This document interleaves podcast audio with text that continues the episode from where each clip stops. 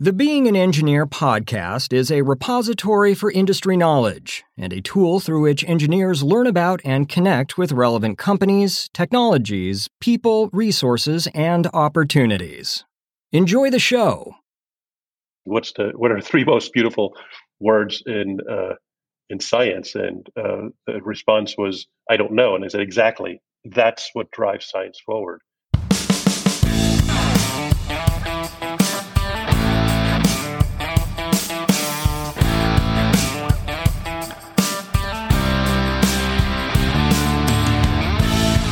Hello, everyone. Welcome to another episode of the Being an Engineer podcast with your co host, Rafael Testai. Today, we have another very special guest, Gerhard Pawelka. He's the co founder of Cooper Perkins, part of uh, PA Consulting. He Previously, Gerhard was the CEO of Tune, creator of the PowerTap cycling computer, a company he co-founded after spending nine years at IDEO. Many of you are familiar with IDEO, an international product design consultancy. Prior to Tune and IDEO, Gerhard was an engineer at Cannondale and earned a BS in mechanical engineering and an MA in international relationships. Gerhard, welcome to the show. Thank you for having me. So we'd like to start out by asking you, how did you decide to become an engineer? Well, that would suppose that I actually decided. I think I really just fell into it. Um, going into university, it seemed like a good place to start, and I, I, I thought I might drop into something else, but um, I didn't. I finished the course and uh, and and uh, did well enough at it, and and got a job as an engineer. And I have to say, I really fell in love with engineering at you know very soon after I started my uh, my first job at, at Cannondale as an uh, as a as a designer. Absolutely. Uh, we're going to dive right into the meat and potatoes here. What does honoring engineering mean? Yeah, so that's a that's a phrase that really kind of ties our group together. Uh, early on, we didn't want Cooper Perkins to be kind of like um, you know, uh, like everybody ra- rallies around the band, the brand itself, or the company, or a flamboyant CEO. We really wanted to be, uh, uh, rally around the profession, and to us, it's a vocation, Latin of a calling, and um, and so we really focused on uh, on defining our culture around engineering, and that sort of binds us all together, and uh, and it, it, it really says a lot about how we think of ourselves as a practice. Um, Cooper Perkins is an engineering practice, much like attorneys might have a law practice or physicians might have a medical practice. It's a lifelong vocation uh, that has us solving technical problems, and we're learning our craft, uh, teaching our trade, um, and and in, in doing so, practicing engineering. So that the phrase "honoring engineering," the it's appended with uh, uh, uh the, the rest of it, which is um, learn it well, practice it honestly, teach it generously, and uh, that uh, that phrase kind of binds us together and keeps us um, thinking about what's important to our professional lives. Let's let's talk about that again. Learn it well, practice it honestly, and teach it generously, and uh, that really sums up what we do at at uh, Cooper Perkins. Part of now now after a, uh, a year, uh, we're part of PA, and the, the, company is also very much aligned with that phrase. Um, um, but yeah, so we uh, uh, we we practice our trade, we solve technical problems, but in doing so, we're also um, always learning. And uh, those who know about something and have something to give back, they're also teaching. So that's really kind of sums up what our professional experience is at Cooper Perkins. Uh, practicing it, uh, practicing engineering, but learning it and teaching it as well. Sometimes I like to dive too deep into the details, so let me go, let me know if I go too far. But the first statement, learn it well. How does one learn it well? You become a student of it, um, a dedicated student, and I think a dedicated student is also a curious student. Uh, curiosity is something that we find as a, a, a, a really important trait in um, our colleagues. It's sort of the fuel that makes people um, ask questions and kind of drives the scientific method forward in any kind of problem we're trying to solve or any kind of thing that we're trying to understand. So um, learning it well is uh, is driven by uh, by curiosity and just being a student of all aspects of engineering that um, that you find are important to the way you want to solve problems. Wonderful. About the second one, practice it honestly. How does one do that? Yeah, that's a that's an important one as well. Um, we feel like uh, with engineers, you you you have no choice but to be honest. Anytime you're coming across something that you kind of wish wasn't there, you can't sweep that under a carpet. You have to deal with it in a pretty honest way. And if you're dealing with a team, you got to you know whether it's a client or a manager or the rest of your team or a subordinate, you got to speak speak the truth. When you don't, uh, planes fall out of the sky and buildings fall over. Uh, you you have to be honest about what you're looking at, how you're solving the problem. Um, uh, it's all going to be out there, and uh, that's pretty critical. And I I've, i used to say uh, th- that phrase uh, quite a bit. You know, planes fall out of the sky. We have an example of just a few years ago where planes actually did fall out of the sky because somebody was being dishonest about the engineering, and um, it actually happens. And so we find that uh, a pretty serious bit of our culture is um, uh, is, is, honesty, transparency. Um, it's a really important aspect for any engineer, I think. One of my, I'm going to tie it all together. One of my favorite people on the internet to listen to is uh, Jordan B. Peterson, and he talks about how responsibility breeds meaning in life. And I took one of the one of my first engineering classes in college something that always stood out to me. I'm not the most eloquent person, so I'm probably going to butcher how I'm going to say this, but it all came down to society trusts engineers to to do their work correctly. And there's like this implied trust when we drive over a bridge. We we trust that the engineers did it correctly. We don't think about it twice. So it places a lot of responsibility on the on the engineers to take their job very seriously and do it honestly, like you say. What are your thoughts on that? Uh, yeah, absolutely true. Um, I, I, don't know if this is folklore or not, but um, uh, there were uh, building engineers or, or, bridge designers that were kind of ceremoniously uh, um, asked to stand underneath the bridge when the train first uh, went over one of their creations. Um, and it's not exactly the kind of incentive we want to have to have everybody subjected to.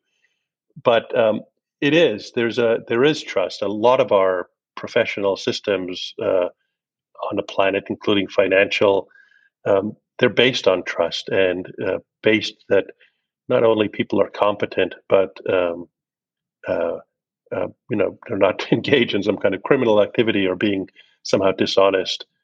Um, so it's it's uh, trust is more than uh, just being honest. It's also being having trust that somebody is competent and well trained. And uh, yeah, I think that's really important when we're interviewing uh, uh, uh, engineers to join our team.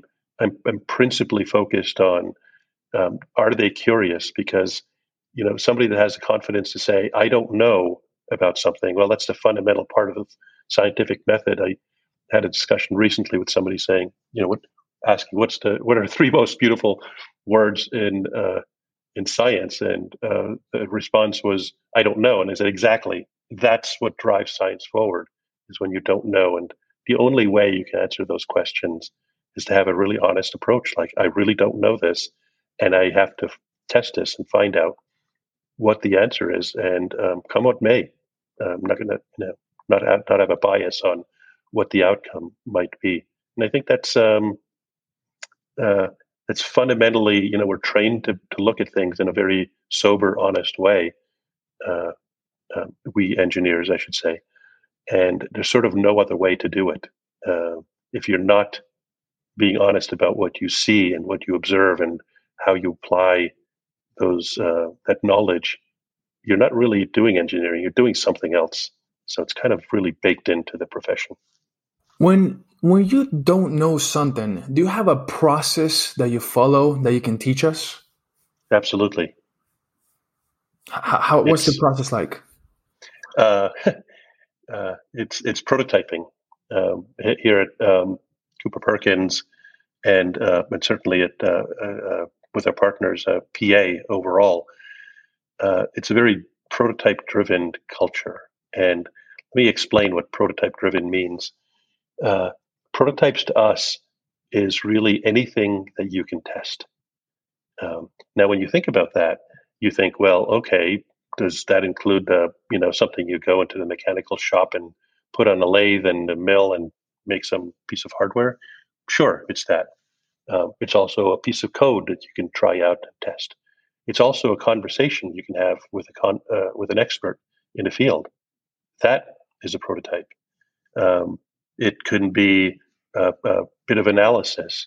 Anything that you can test an idea out with uh, is a prototype, a spreadsheet, uh, a piece of uh, a question, uh, a, a, piece of uh, text is a prototype. Uh, years ago, when I was working at IDEO, there was a saying: um, "A picture, if a picture is worth a thousand words, a prototype is worth uh, a thousand meetings," and that's really true. The idea was never show up at a meeting without a prototype, and in a large sense of the word, it basically don't ever show up uh, you know, in a in a in a meeting without something to test. Um, so that's um, that's how we that's how we uh, to get back to your question. If there's something you don't know, um, you can have a hypothesis or or or not, but either way, find a way to test your knowledge and and triangulate and kind of bounce into the um, uh, bounce towards a conclusion. Uh, we set up all of our projects, everything that we do, as um, uh, uh, really tests. Uh, it, we're we're always making little mistakes and little corrections, and we always assume we're making little mistakes. That way, we're always poised to make little corrections, and that's how we converge on understanding something we don't know. Uh, uh, we test it and, until we find what the answer is you mentioned having a, a conversation is a prototype and i just i just kind of laughed a little bit in my mind because i could just imagine my name is raf. So someone would say hey raf and i'm say just a second i'm having a prototype with bob over here like a conversation. So it could be like synonymous interchangeable. All right. So next subject uh, let's see. Mm, what um, how do you deal with tough conversations with a client? Yeah. So first uh, probably close to 100% of the time tough conversations with anybody are not as tough as you imagine like they, they're kind of bigger in your mind than they actually are uh, or actually will be so that's not um, i'd say don't you know I, have learned over time uh, not to over dramatize uh, uh, uh, a conversation that I need to have. Um, the second thing is, um, you know, again, honesty is a very common trait with engineers, and if you're honest, people appreciate that, and they'll take tough news usually better than you think and it might take a few gulps and a few um, you know uncomfortable moments but generally people kind of get it all, all the same wavelength and say, okay, let's let's uh, we've just adjusted my reality, and now I'm in sync with your reality. Let's see what we can do next. And generally, um, people appreciate the honesty and appreciate, uh, let's say, the opportunity to solve the next problem. And as I said when I started to answer the question, generally people are uh, not as uh, it, the, the, conversation is not as tough as as you make it out to be before you have it. So I'd say go in there, have it, and um, things just generally work out. Almost all the time, everybody feels better. Okay, let's uh, talk again about IDEO. That's a place that a lot of designers and engineers wish that they could have worked at. Um, it's very famous, IDEO. If anyone wants to go ahead and Google it, but we're not all going to get a chance to work there and it's not meant for all of us. So if we had to pick up some of the key takeaways or golden nuggets from working at IDEO, in addition to the really good one that you already gave about never showing up to a meeting without a prototype, what are maybe like three or four other things that you learned as an engineer working at IDEO that you think other engineers would benefit from knowing? Yeah, so I worked there in the 90s and it was pretty hardcore product development, doing a lot of hardware at the time. We were doing, you know, laptops. I mean, IDEO sort of, well, famous for a number of things, including designing the first modern laptop. Uh, I think that was by Grid. The, um, the, the one, one of the real, um, how should I put it, uh, attractive aspects of working in that group was before anybody had really figured it out in a in a world class way. IDEO had had uh, put together all of the aspects of product development from user research to experience design to industrial design to electromechanical engineering, uh, uh, firmware development, um, really the wide range. And when you put uh, a team with that kind of uh, collective competency together to uh, solve a what seems to be an intractable problem, it's sort of a pretty magical thing that happens. And so back in the 90s when I was working there, it, it was a unique place to do that. It just it wasn't like um, there weren't a lot of places that do that, but now there are quite a few places that have that kind of full breadth of of, of capabilities.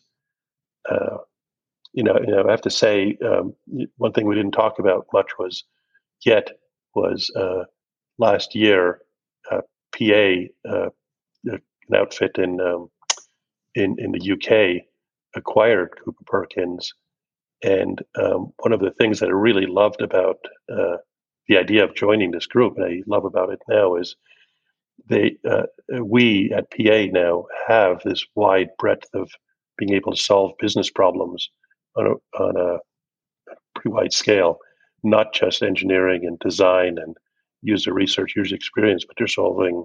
We got I've got colleagues who are solving strategy problems for companies and um, uh, operations problems, uh, how to grow your organization or a market. So that sort of uh, breadth of capability and this really uh, uh, wide range of capabilities not just across design and engineering, but um, uh, across business, other business aspects, is really alluring and really a great uh, uh, a great thing to be part of. I, you asked me for three or four of them. I spent a lot on uh, just that one. it's okay. You can do one. That was, that was a good one.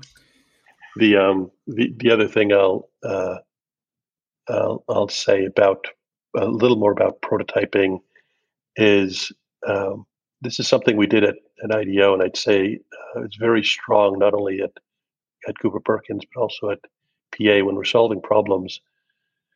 Um, I look for people uh, who uh, figuratively are are like polyglots. So you know, uh, Raf, when you're speaking with people who know several languages, you can tell that they're fluent when they're speaking uh, in a way, let's say they're thinking in, in the language that they're speaking, so they're not translating. You know, if if I'm thinking in uh, in Spanish, I can I can be more fluent than if I'm thinking in English and translating into Spanish. And that kind of fluency is figuratively what we look for in engineers and other people that we work with at uh, at uh, not only Cooper Perkins but also at PA. So an example of this is an engineer might go into the workshop because they have to build something to understand what's in their head. So they build some prototype and they test it. And then they'll go over and write some Python code to simulate what they were thinking. And then they'll go over and do some finite element analysis to understand kind of what are the constraints and loads on this. Then they'll join their colleagues in a room to brainstorm some solutions to a problem and very creatively and in a very uh, highly creative and highly organized way collect a bunch of ideas to solve this problem. So that's what I mean by polyglots. You're able to kind of switch your thinking and your, uh, so to so to speak, language. So when you're in a shop, you're thinking very different and speaking a very different language than when you're sitting in front of a computer doing uh, writing some Python code, or when you're in a group of people creatively solving a problem. So we look for people who are um, polyglots like that. They can they can work in any of those environments and and modulate between them in a very dynamic way. That's something that um, we find is really important. That was kind of how everybody at IDEO was desi- uh, defined, and that's certainly um, how I how, how we define our colleagues um, here at PA Cooper Perkins. Very interesting that you bring this up. Uh, this thought. What did you call it again? The capability of speaking different languages. Well, uh, the one who speaks uh, multiple languages is called a polyglot. Uh, not a very attractive word, but it is nonetheless um, uh, a description of, of, someone that can speak multiple languages. I use that as a metaphor or an analogy for um, what I just described with engineering. Great. Yeah, I had to. I never heard that word before. So polyglot. I just googled it. Uh, yeah, that's a very good thought. Um, not only you have to think in the different languages, but when you communicate it, uh, I don't know about you, but when when I speak Spanish and English, uh, you speak a different. Uh, you also speak another language in addition to English, or no? Yes. Okay. What's the other language that you speak? Um, I, I, would call it rusty German and rusty French. okay, but in Spanish and English, I use completely different muscles in my mouth uh, when I speak them. So it's not only thinking differently, but also how the muscles that we use to communicate it are different.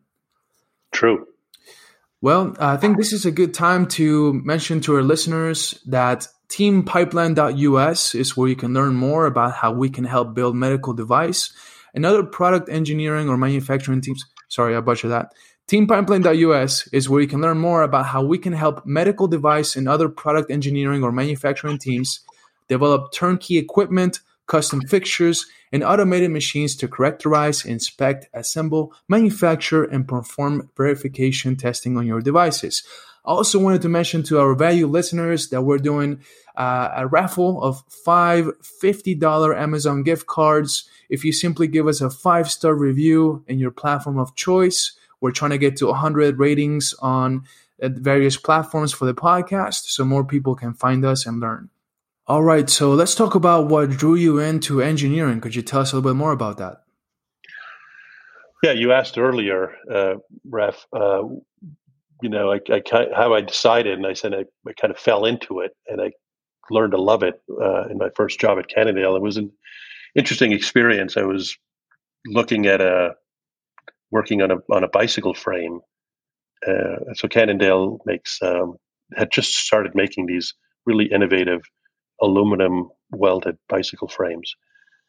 And um, at the same time, I had read this article, you know, about just how efficient these things are, heard these stories about how what an efficient mode of transportation uh, uh, bicycles uh, are. And and here I'm holding this, you know, one kilogram frame of of, of welded aluminum tubes, and I thought, well, you know, where does this come from?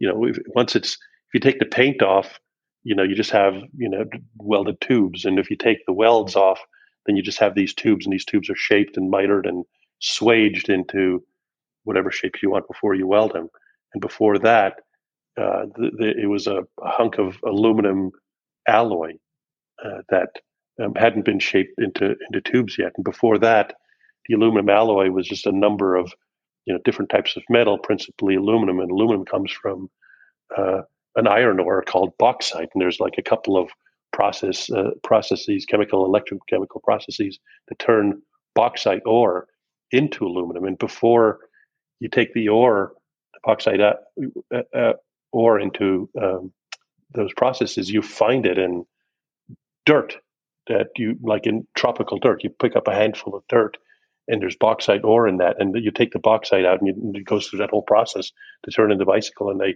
had thought about this sort of like this um, story, you know, like I've got a pile of dirt in one hand, and then I have the most efficient means of transportation ever conceived by humans.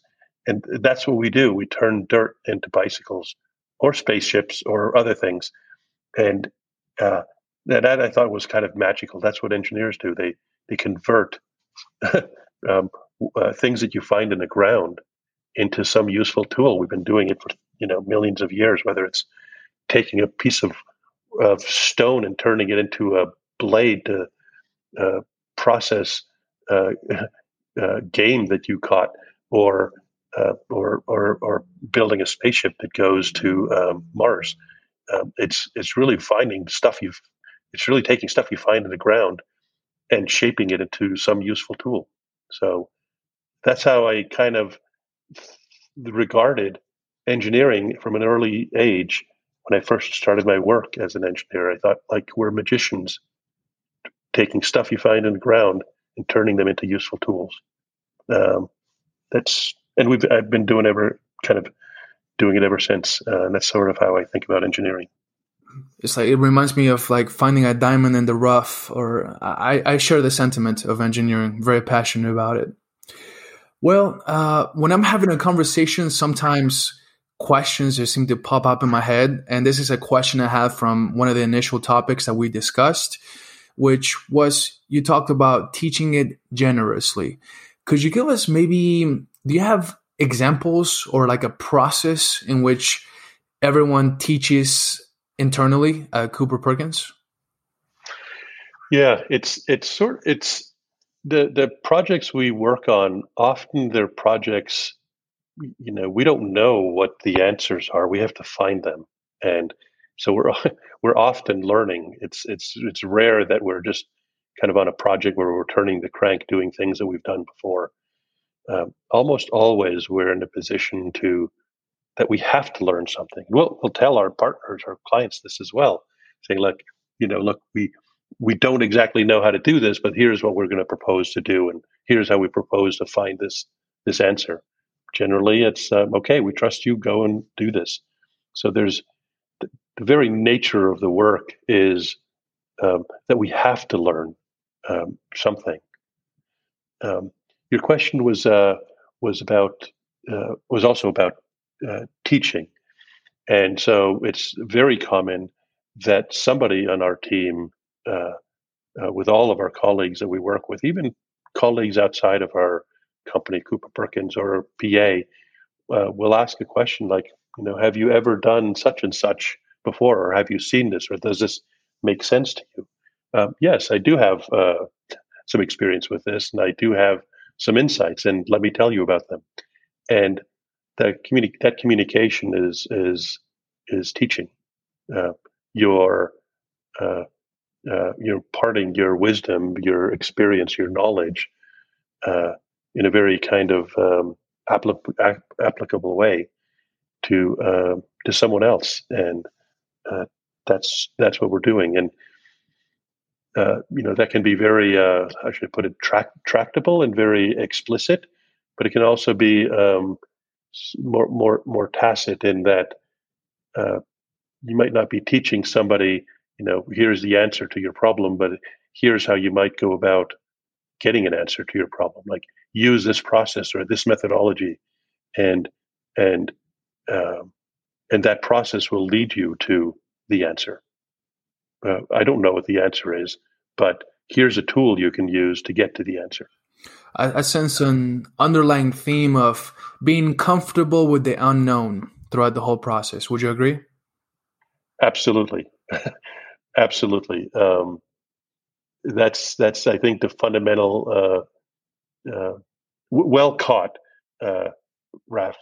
It's it's sort of the fundamental uh, way of being for us because we're always in putting ourselves in a position of having to figure something out, and it basically exercises that um, curiosity muscle, which we like to uh, we like to think is you know uh, let's say pretty active one in, in, in all of us. We look for peer, people who are curious, and uh, I like working with people who are curious about everything um, because they're always kind of moving in a way that converts something that is unknown or something that is believed into something that is known. And um, curiosity is a machine that consumes beliefs and uncertainty into certainty. And I think there's uh, something very attractive about that. All right, so we're getting close to the end of the podcast, just about getting ready to wrap up, and I just have two questions left. Um, you're you're a co-founder, someone that started a company, so the skill sets and your interests, all of our skill sets and interests differ from one another. But I wanted to ask you if you had to make a Venn diagram of your three most important skills, uh, the, the three areas that you really excel at. One of them would be obviously engineering, but what would you say are the other two things in your Venn diagram? I think my uh, uh, ability to communicate uh, effectively is an important part of my uh, uh, being. Being able to simplify concepts and communicate them is important, really, in any kind of business that I know of. Uh, that's uh, and engineering is no ex- no exception. The other part is uh, I think it might come from just being a parent or being old. Is I really care about people's experiences. So when I'm working with my colleagues, I, I care about what they're learning. I care about what they're doing and how they're developing their uh, careers and how they're experiencing engineering, and hopefully in a way that is as rewarding uh, as it was for me. Um, I think I think as far as uh, being a, a, leader or or somebody that organizes a company, uh, being technically competent in whatever field you're in, uh, being able to communicate. Um, uh, second part of, of, of that Venn or that circle of your Venn diagram and the third is really, um, you know, caring about the people you work with. Uh, you can't get away from that. Um, that's uh, uh, uh that's a big. I'd say that's a big circle in your uh, in your Venn Venn diagram. How do you show people that you care? I I don't know. I don't really. I don't really think about it. Uh, I, I don't think about it. It's it's just something that that comes out, and I think once you're working in a tight team, it, that just that just uh, people just gravitate like people go there anyway. When you become part of a team and it's a good team and it's a team you care a lot about and uh, the team cares a lot about you, that just that just happens and people get to know each other and people get to really um, start thinking a lot about other people's experience. So I think it just sort of happens um, if you're if you're equipped in that way. Um, and it's um, remember the uh, honor engineering, learn it well, practice it honestly, teach it generously. Uh, generous is um, another key word here, and you know, being there to teach it generously that means you care about about what you're teaching and who you're teaching, and uh, that's um, every one of those words in that phrase goes uh, to uh, not only what we're about at Cooper Perkins, but we're we're about it at PA, and I think um, beyond that, what our clients are about. Uh, you know, working with smart people who care to you know practice whatever they're doing honestly and recognizing we're always learning and recognizing that uh, we're generous in teaching each other what we're doing. I think uh, it makes kind of a good work experience, whether you're a little company like uh, Cooper Perkins or a bigger company like PA or a bigger company like uh, like one of our many clients. That's um, um, uh, oh, that that phrase applies. I think that the word caring uh, it's a key trait for uh, leadership because it develops trust, and it reminds me of Aaron Moncur, the founder of Pipeline. I think that everyone that Pipeline who sponsors this podcast, everyone that works at Pipeline, we we honestly feel like Aaron cares, and I think that's a good leadership trait. Well, yeah, go ahead if you want to add any last um, remarks. Yeah, it's it's. Um, I I sent a, short text to one of my colleagues who's a, a veteran uh, a few uh, weeks ago on, on Veterans Day. You know, just saying something about you know admiring people who serve things that are bigger than themselves. And i think that's where you know caring about what you do and caring about what um, uh, experiences your colleagues have is you're serving something bigger than yourself. And you know if you're an employee at a company um, uh, uh, if you're if you're, you care about your team or you care about your company you're serving something bigger than yourself. Uh, it just sort of comes naturally, And I think there's a that's a very very rewarding thing. And um, you know, as I, I uh, as I mentioned, um, that colleague who's a who's a veteran, uh, you know, he he knows what it's like to serve for you know multiple years for something bigger than uh, than himself. And I think, as I said, it's rewarding, and it just kind of brings the best out in people. And it's the same at a little engineering firm, or a big consultancy, or a or or a big company, and, and many other institutions. Well, Gerhard, I really appreciate being on the podcast. I appreciate this conversation we had about engineering, caring, leadership, best practices. Any last words for our audience and how can they find you? You can find us, um, Cooper Perkins, uh, on a website. Just type in Cooper Perkins uh, and you'll find us. Um, PA Consulting is our uh, uh, parent company, and you'll find them pretty easily. Lots of cool stories. If you're interested to find out more, give us a call. Um, but poke around on the website. We have um, tons of uh, tons of great stories we were lucky enough to be part of, and um, happy to talk engineering or um, anything related to engineering anytime. Happy to hear from you. All right, thanks for being on the show. Yeah, thanks, pleasure. I'm Aaron Moncur, founder of Pipeline Design and Engineering. If you liked what you heard today, please share the episode. To learn how your team can leverage our team's expertise developing turnkey equipment, custom fixtures, and automated machines, and with product design, visit us at teampipeline.us. Thanks for listening.